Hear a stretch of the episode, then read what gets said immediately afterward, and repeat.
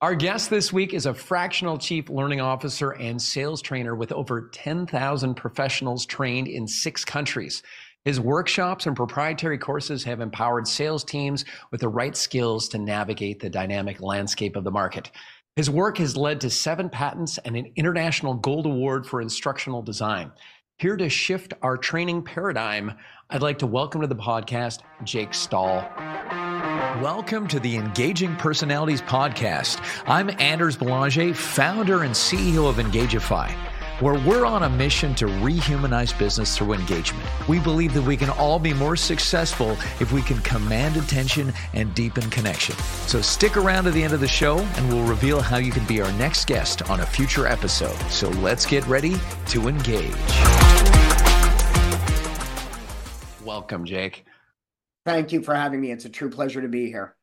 Awesome, awesome. So, um, before I like to ask the to start at the start. You know, uh, you, are into to training and sales training and chief uh, learning officer, fractional chief learning officer. How did this all start? What's what's your background that kind of pulled you into this realm?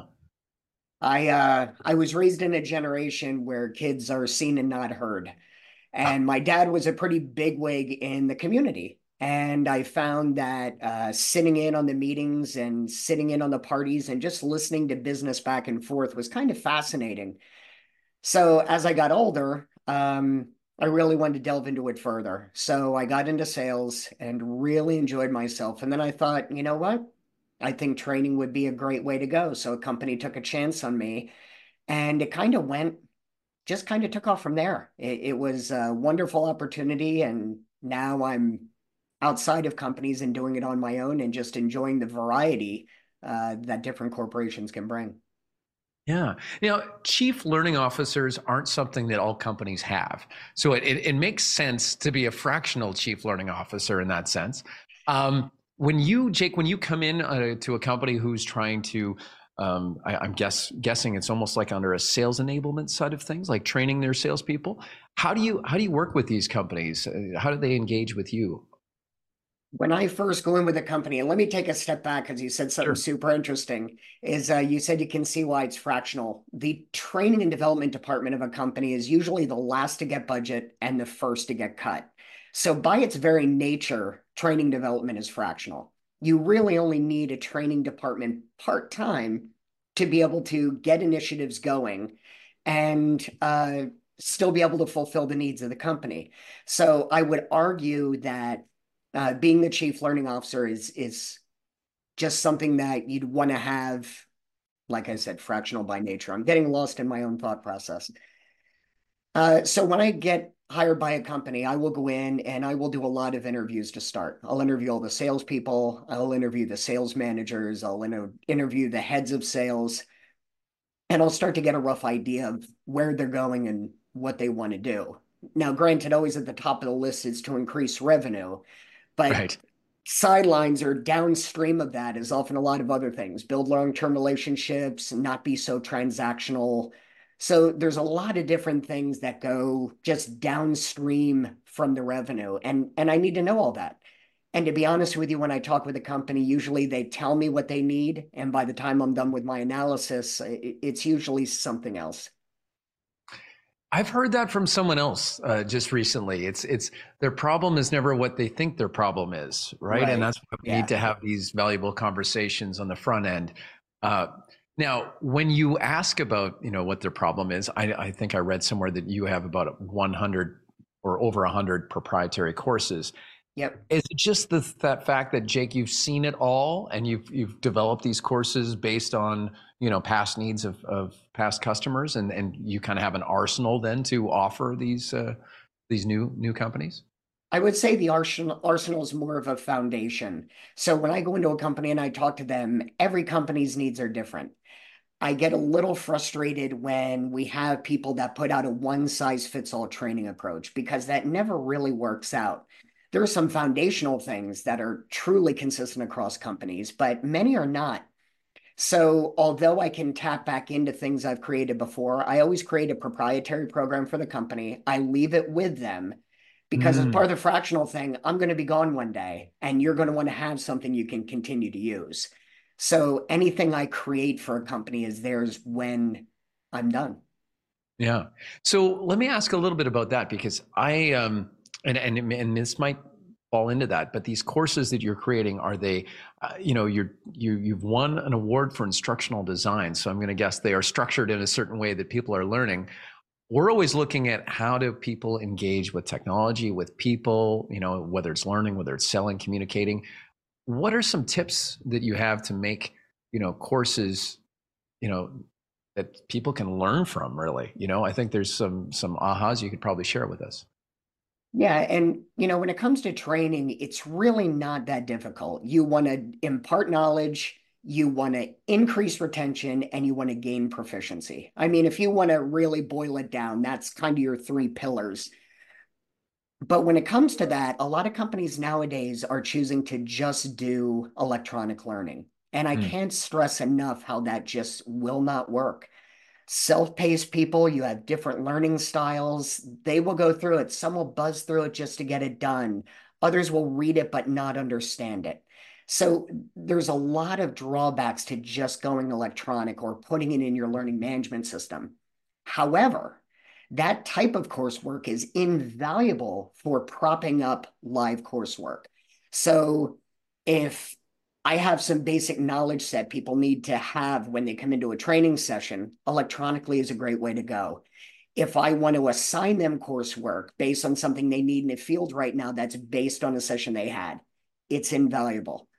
But the electronic training by itself is not conducive to retention and it's not in, uh, conducive to really learning as a whole. You may have a small subpopulation where it's it's a very good route to go, but in my experience, it, it's just not the case.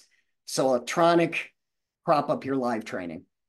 Got you. And so, and just to kind of get on the same terms too, uh, I mean, I, I, hang out with some of these people that they talk about asynchronous and synchronous right. and all of yep. this kind of thing, right? Which uh, asynchronous meaning, you know, recorded, canned, on demand, you know, uh, online courses.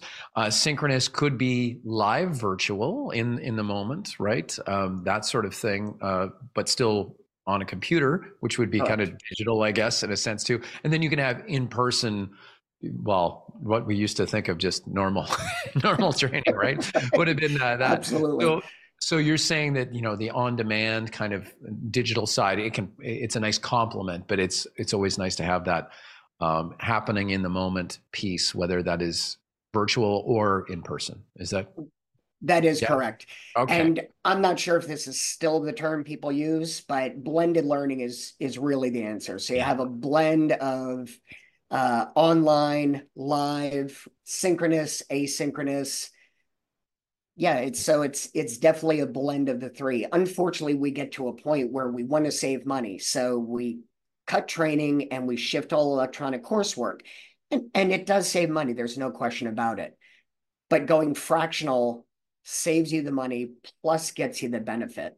So I'm not stumping for myself. I'm just saying that you know there there's a lot of ways to go with training and you want to increase retention the ability to disseminate knowledge and proficiency yeah and and i know uh, i've done my share of trainings and everything and in person you know in person live with someone like you can't beat that right that right. so i'm a big fan uh, definitely uh, in my research i saw that you have seven or and in the intro as well seven patents in field force technology yep uh, that sounds cool. What's that all about? What, what can you can you tell me what that is?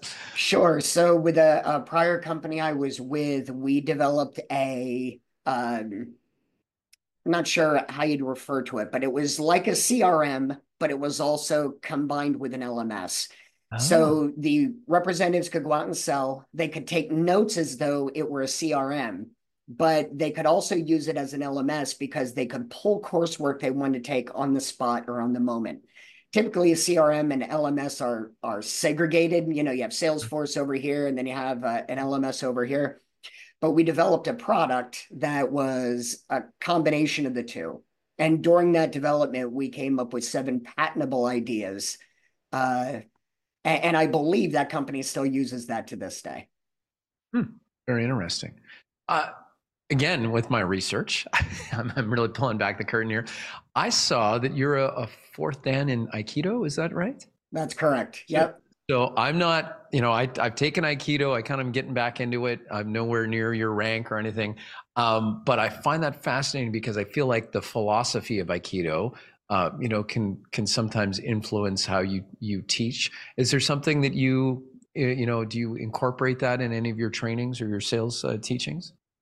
It's funny you asked that, and you're the first person to ask that. So thank you for that. Uh, yeah, Aikido is more of a dance. As you know from taking it, there's no punches, there's no kicks. It's very flow with your opponent. So theoretically, the bigger they are, the better you're going to do, theoretically. Uh, so in my training, what I try not to do is butt heads or or try to jam something down somebody's throat or get really aggressive. I find a defensive posture works a lot better.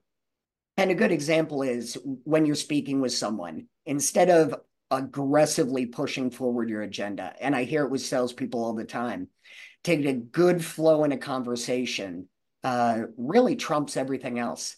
Because until you've established that rapport, until you've done that dance as we do in Aikido, uh, mm. you really have almost an adversarial relationship. And as pay- salespeople, we've made that bed. We made it very nicely by constantly pushing what we want. But when you blend with that person and what they're talking about on the phone, it makes a significant difference. Yeah, that's that's very cool. I, I remember seeing one time a, a speaker. Actually, he brought me on stage because I was this, you know, I was probably, you know, early 20s. So he needed a guy up there. And he said, uh, you know, punch my hand. And I I punch it. And he'd go harder, harder and he, and he's and he's basically kind of challenging my masculinity by like saying hard, you know, me getting me to right. punch it. And I take the biggest swing, you know. He, I, I, was being nice, and then he just kept. And then what he did was he moved his hand out of the way. And for those who are have taken Aikido, Aikido you, he, then he went into Irimi Nage. So he yep. he kind of I moved past him. He grabbed my wrist that was punching, and he stood behind me, and he looked and he says, you know, if when you're in confrontation, but now if we both look from the other person's perspective, and he used that as kind of a metaphor in his talking, and then of course he could, you know, take me where he wanted to go. But it was until we see it from that other person's side, and it was it was a neat demonstration. And of that course, that is a cold demo. I like that. Yeah, and that was before I ever took Aikido, so I was kind of really taken by it because I was like, whoa, what just happened? Um, so, anyways, that's that's a little bit of an aside.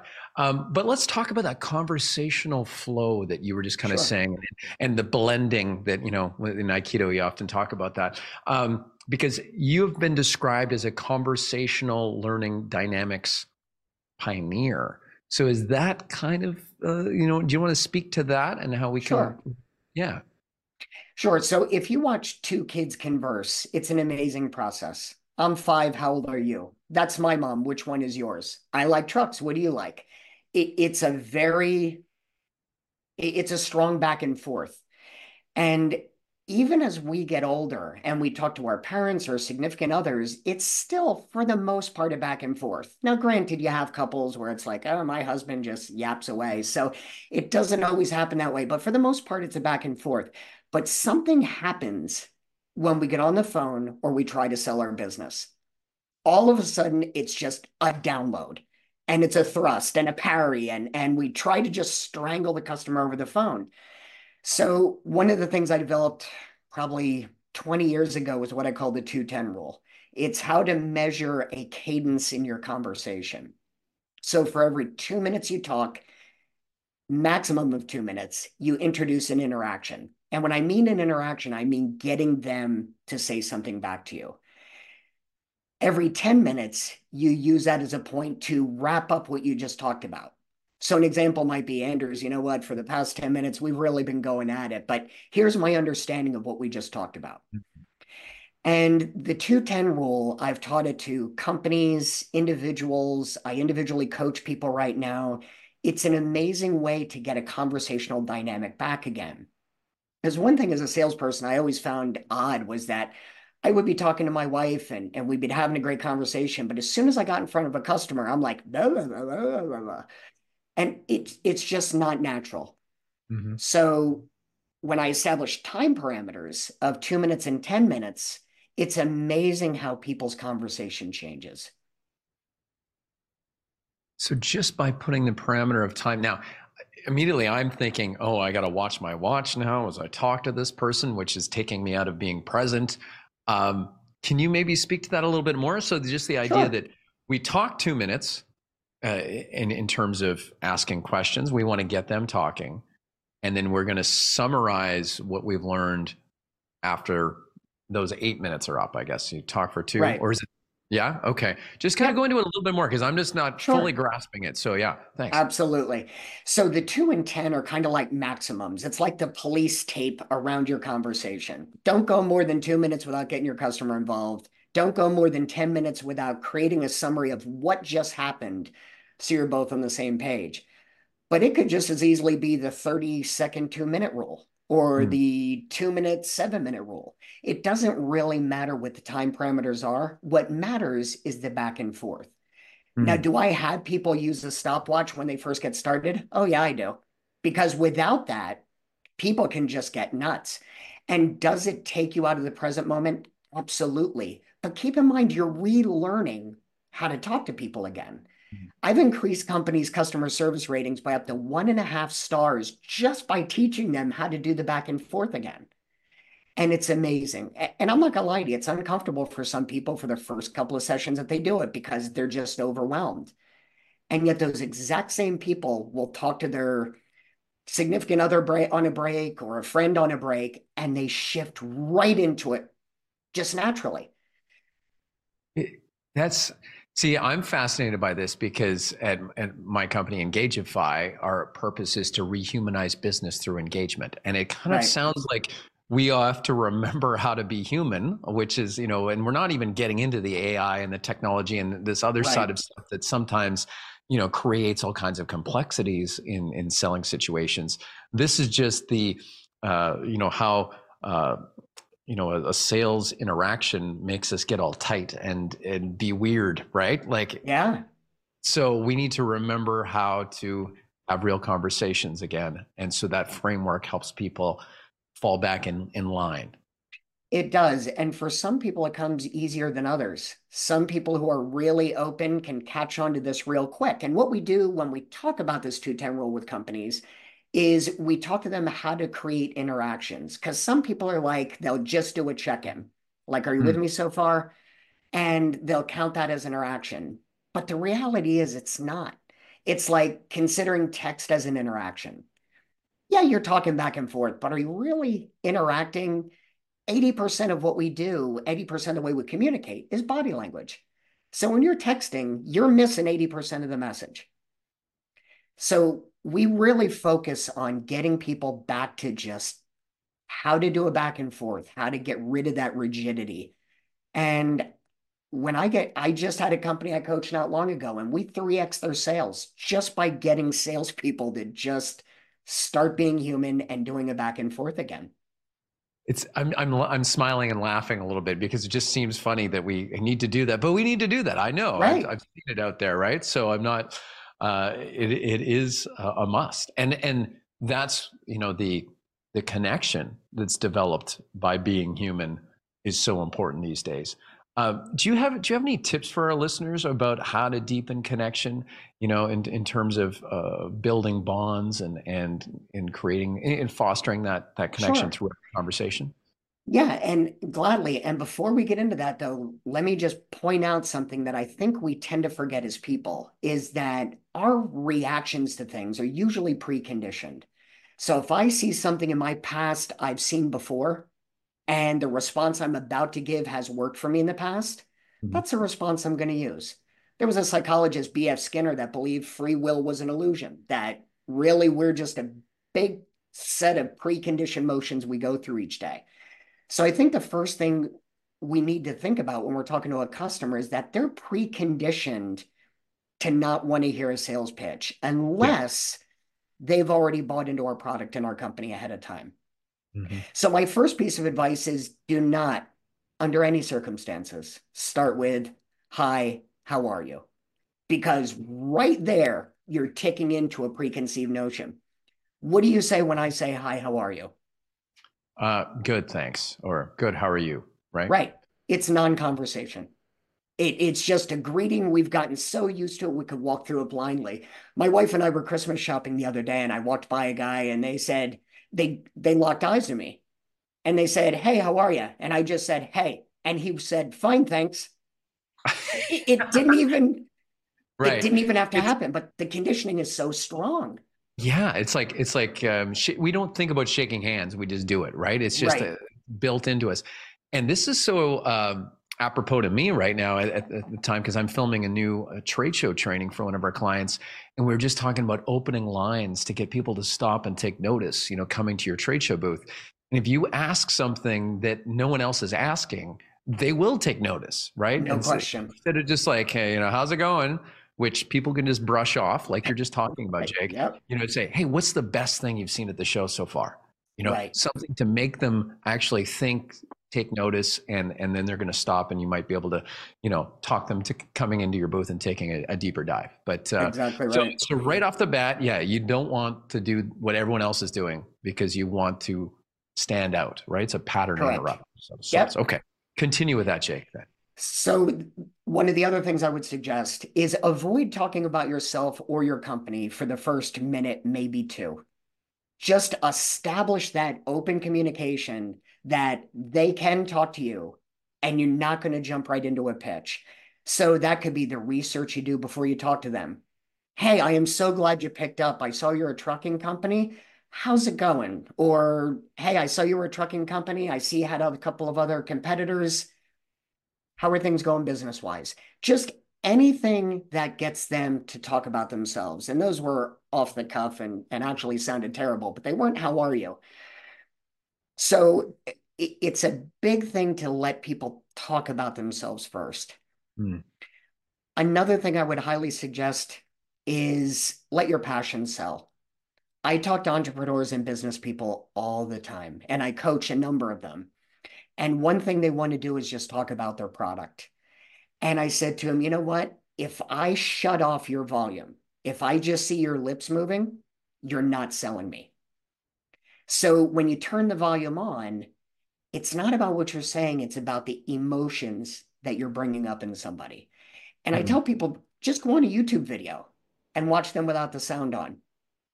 So let your passion sell. You know, there's this famous saying that says a lion doesn't have to tell you it's a lion. And it's true. You don't have to tell people you're a lion, but your emotions and your passion will show it for you. Mm-hmm.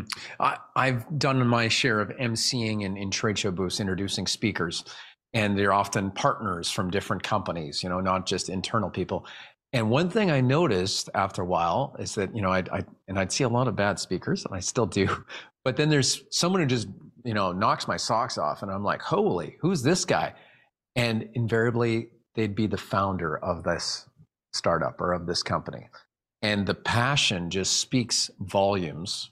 you were talking about yeah, turning the volume down, but passion just comes through so strongly that you just kind of can't help be swept away with their energy, right? And and get excited about it. And I think that's just such a great, you know, takeaway for people that that are listening here about selling, about talking about a product is passion so important. And yet if you're not the founder, that passion may not come naturally. So, do you do you have a tip about you know tapping into that passion for people who maybe don't come by it naturally? Yeah, read, watch videos, listen to podcasts, get that reinforcement constantly about what your enthusiasm does and how to put your emotion into your message you know, I've been with a number of startups and they have town hall meetings to try and generate the excitement, which is fantastic. And I highly recommend it. But in between those town hall meetings, people just get pounded every day on the phones. No, no, no, no, no, no, no. And once the honeymoon period of working for an amazing founder starts to wear off and the sales pitch starts to bang headlong into the objections from the public, it, it starts to wear people down.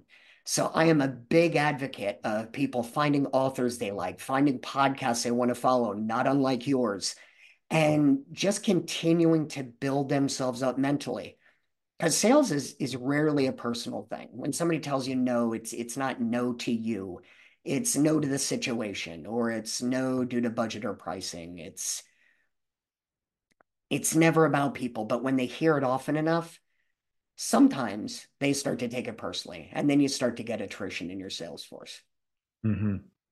yeah it's i mean coming from my background where i've sold myself as the product uh, you know and now that we have other people and other products and things we do it's it's less but i less personal but i can definitely you know relate to that idea of of you know rejection can be taken personally any which way right? Absolutely. so so when you're when you're working with companies, are you finding some companies are more open to um, you know bringing in you know a, a learning chief learning officer?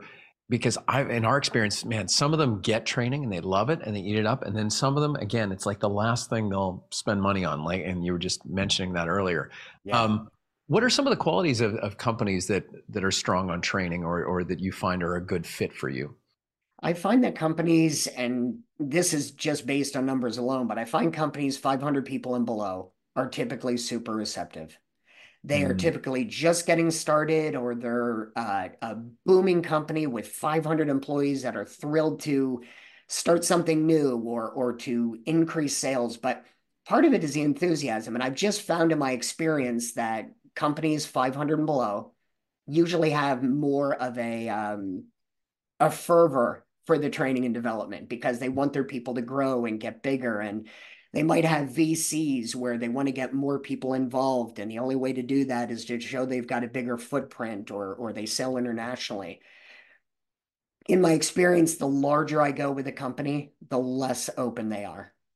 Mm, right.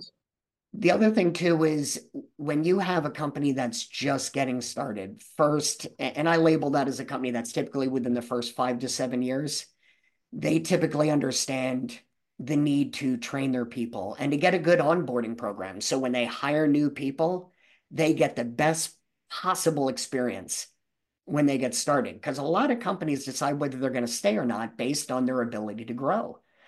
Mm as companies get bigger and and as they make more revenue, they tend to shy away from the training a little bit. Again, this is just my experience.